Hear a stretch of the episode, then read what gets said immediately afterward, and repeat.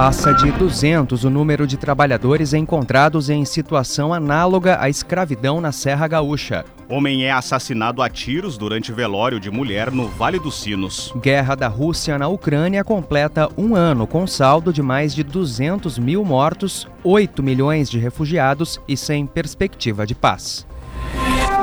Correspondente Gaúcha Resfriar. Pedro Quintana e Maikio Guimarães.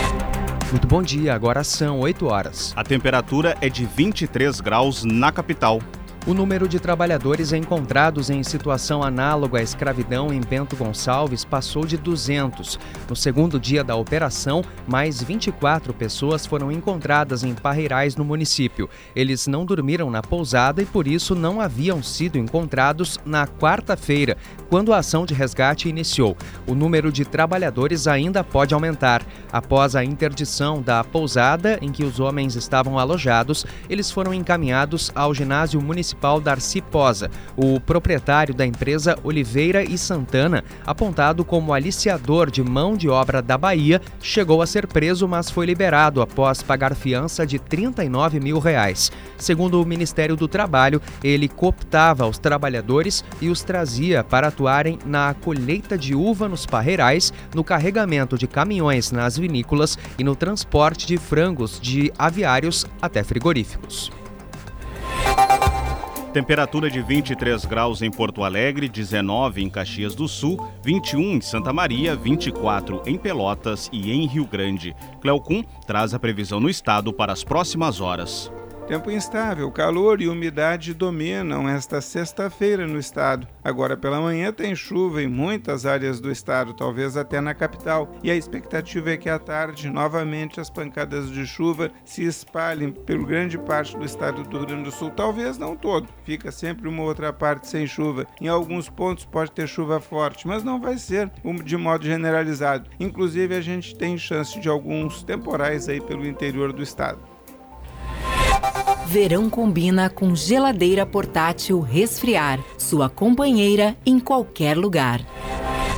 A guerra entre Rússia e Ucrânia completa um ano hoje. Em 24 de fevereiro de 2022, o presidente da Rússia, Vladimir Putin, anunciou a invasão ao território do país vizinho.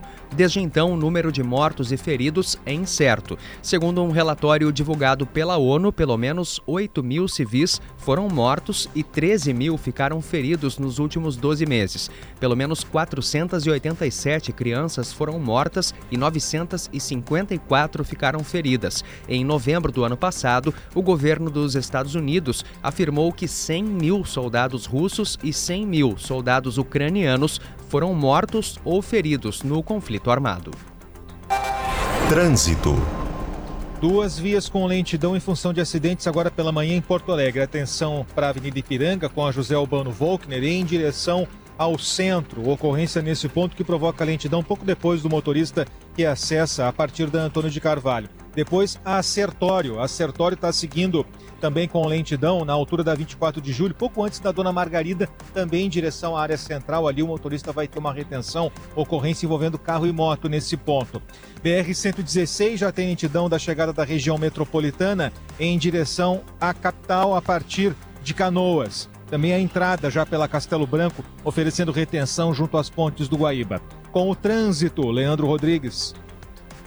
Um homem de 38 anos morreu atropelado na RS 453 em Venâncio Aires, no Vale do Rio Pardo, na noite passada. Ele foi atingido por uma caminhonete F1000. De acordo com o comando rodoviário da Brigada Militar, o motorista se negou a fazer o teste do bafômetro. O nome da vítima não foi divulgado. Ainda nesta edição, chega a 54 o número de mortos por enchentes no litoral norte de São Paulo. Sem cumprir acordo com o juizado do torcedor, três organizadas do Inter seguem suspensas.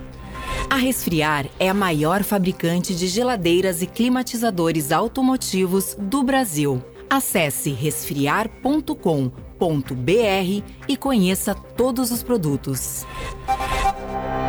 As torcidas organizadas do Internacional Camisa 12, Guarda Popular e só eles vão seguir suspensas dos estádios pelo juizado do torcedor e grandes eventos de Porto Alegre. Na sentença, o juiz afirma que elas não cumpriram acordo de prevenção da violência após brigas ocorridas em dezembro de 2019, após um jogo contra o Atlético Mineiro pelo Brasileirão. As penas são de um ano e oito meses para a Camisa 12 e a Guarda Popular e de três anos e quatro meses para a Só Eles, que não é reconhecida pelo Inter.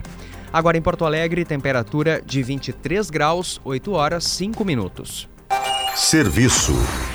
As inscrições para o SISU 2023 terminam nesta sexta-feira. Os estudantes que fizeram o Enem do ano passado têm até hoje para acessar a página do Sistema de Seleção Unificada e selecionar duas opções de curso em diversas universidades públicas. A lista de aprovados na chamada regular será divulgada no dia 28 de fevereiro. Termina hoje o prazo para os produtores rurais de Porto Alegre afetados pelos efeitos da estiagem realizarem um cadastro para acessar ações emergenciais. A partir desse levantamento, serão disponibilizadas máquinas para a limpeza e construção de açudes e de tanques para a retenção de água. Os produtores interessados deverão acessar as orientações disponibilizadas no site da Secretaria Municipal de Governança Local e Coordenação Política. Uma aposta feita em Brasília acertou sozinha seis dezenas da Mega Sena e vai receber mais de 8 milhões e meio de reais. Com os cinco acertos, 103 apostas vão receber mais de 23 mil reais.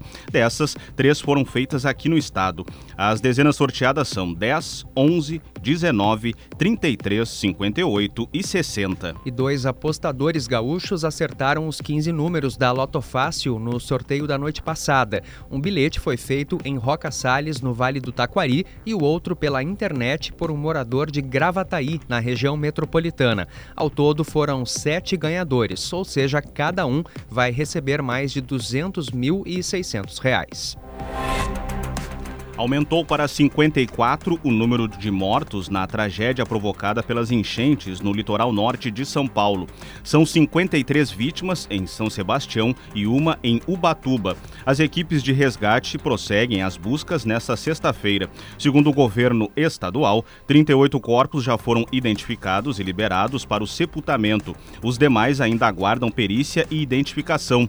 Seis dias após a catástrofe, há ainda dezenas de desaparecidos. Além disso, mais de 4 mil pessoas ficaram desalojadas ou desabrigadas. Em instantes, distribuidor de drogas de facção é preso com 45 quilos de maconha em condomínio na zona leste de Porto Alegre.